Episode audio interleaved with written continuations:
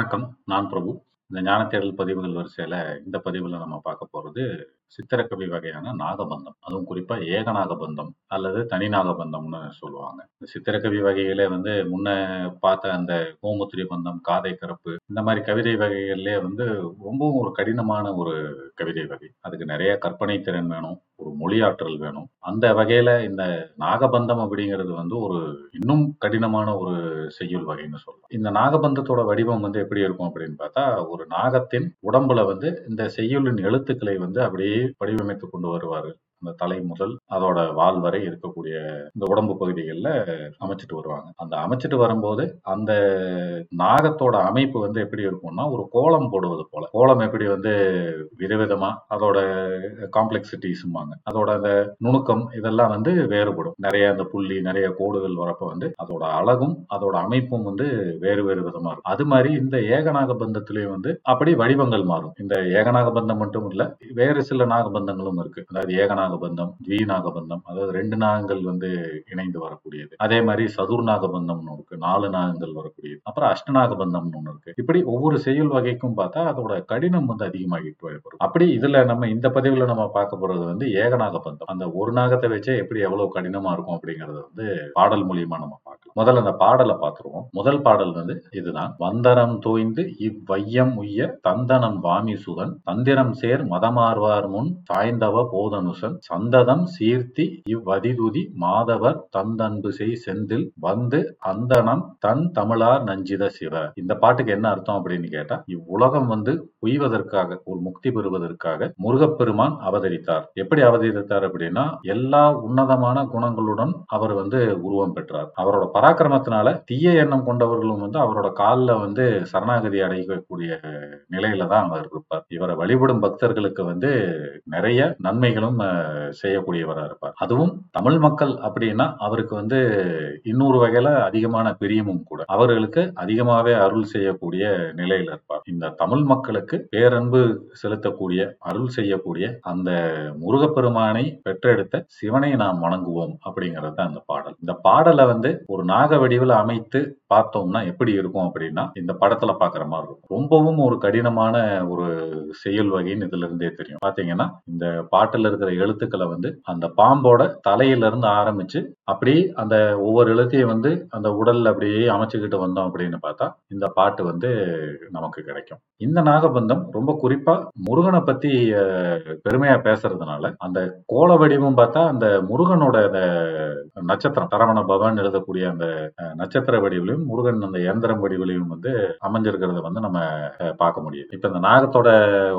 உடல்ல அந்த தலையில இருந்து ஆரம்பிச்சுட்டு வந்தோம்னா வந்தரம் தோய்ந்த இவ்வையம் உய்ய அப்படிங்கிற அந்த வாசகம் வரும் வரும். வா என் த ரா என் தோ இ இப்படி அந்த நாகத்தோட தலையில இருந்து வால் வரைக்கும் அப்படியே அதை ட்ரேஸ் பண்ணிட்டு வந்தோம்னா நமக்கு அந்த முழு பாடலும் கிடைக்கும். இப்ப இந்த படத்துல பாக்குற மாதிரி இப்ப அந்த படத்துல வரக்கூடிய இதுல ஒரு சின்ன வட்டம் வந்து தலையில இருந்து அப்படியே வால் வரைக்கும் அப்படியே மெதுவா நகர்ந்துகிட்டு வரும். பார்த்தோம்னா இப்ப இந்த அந்த பாம்போட உடல் வந்து அது மேலேயே மடிஞ்சு மடிஞ்சு வந்திருக்கிற மாதிரி தான் நமக்கு இதுல ஒரு தோற்றம் அளிக்குது. அந்த மடிஞ்சு மடிஞ்சு வர இடத்துல பார்த்தா இப்போ உதாரணத்துக்கு அந்த தா அப்படிங்கிறது வந்து ஆரம்பத்துல வந்தாரம் தோய்ந்த அப்படிங்கிற அந்த இதுலயும் வரும். அப்புறம் இடையில தந்திரம் சேர் மதமார்வார் முன் அப்படின்ற அந்த இடத்துலயும் வந்து அந்த தா சந்தி ஒட்டுக்கா வரும். அந்த சந்தி எழுத்துக்கள் தான் வந்து ரொம்பவே ஒரு கடினமான ஒரு காம்பினேஷன் சொல்லலாம். ஏன்னா கரெக்டா அந்த இடத்துல அந்த பாடலோட அந்த ஓட்டத்துக்கு ஏத்தாப்புல அந்த எழுத்துக்கள் அந்த அந்த இடத்துல வந்து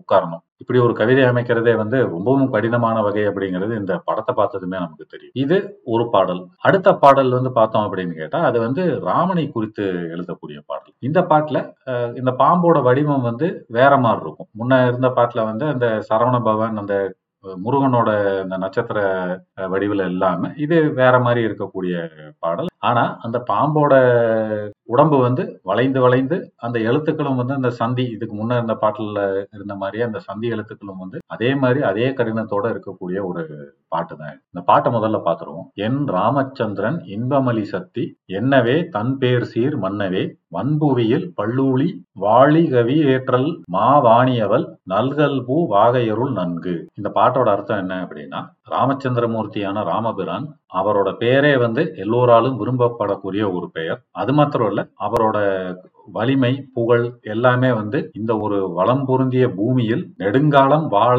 அதற்கு கவியேற்ற அந்த புலவர் விரும்புகிறார். அப்படி கவியேற்ற கூடிய வல்லமையை கலைமகளான வாணியவள் வந்து அருள் செய்யட்டும் அப்படிங்கறத அந்த பாட்டோட வேண்டுகோள். இந்த பாடலை நம்ம நாகபந்தமா அமைக்கிறப்ப வந்து அந்த ஏகநாகபந்தமா அமைக்கிறப்ப வந்து இப்படிதான் அந்த நாகத்தின் வடிவு. இது முன்ன இருந்த நாகத்தின் வடிவை விட வேற மாதிரி இருந்தாலுமே அதே கடினமாக இருக்கக்கூடிய அந்த நிலையை நம்மளால பார்க்க முடியும். இதுலயும் வந்து பாம்போட தலையில இருந்து இந்த வால் வரைக்கும் நம்ம அதை அப்படியே ட்ரேஸ் பண்ணிட்டு வந்தோம் அப்படின்னா அந்த பாட்டை வந்து நமக்கு கொடுக்கக்கூடிய நிலையில இருக்கு. இப்ப இதுல பாக்குற மாதிரி இதுலயும் அந்த ஒரு சின்ன வட்டம் வந்து பாம்போட தலையில இருந்து வால் வரைக்கும் அப்படியே பயணிக்குது. இப்ப அதை பார்த்தா அந்த எழுத்துக்கள் எல்லாம் ஒண்ணு சேர்த்துட்டு வந்தோம்னா அந்த பாம் பாம்போட மொத்த வடிவம் வந்து அந்த பாட்டா அமைஞ்சிருக்கிறத நம்ம பார்க்க முடியும். இதுல முந்தின க- படத்துல இருந்த மாதிரியே தான். அந்த சந்தியில வர எழுத்துக்கள்லாம் வந்து அந்த பாட்டோட அந்த ஓட்டத்துக்கு ஏத்தாப்புல சரியா வந்து உட்கார்ந்து இருக்கிறதுங்கிறதையும் நம்ம பார்க்க முடியும். இந்த பாடல் வகைகள் பார்த்தா இப்ப ரொம்ப ஒரு சாதாரணமா இருக்கிற மாதிரி தான் இருக்கும். ஏதோ ஒரு சாதாரண ஒரு வெண்பா பாடல் எடுத்து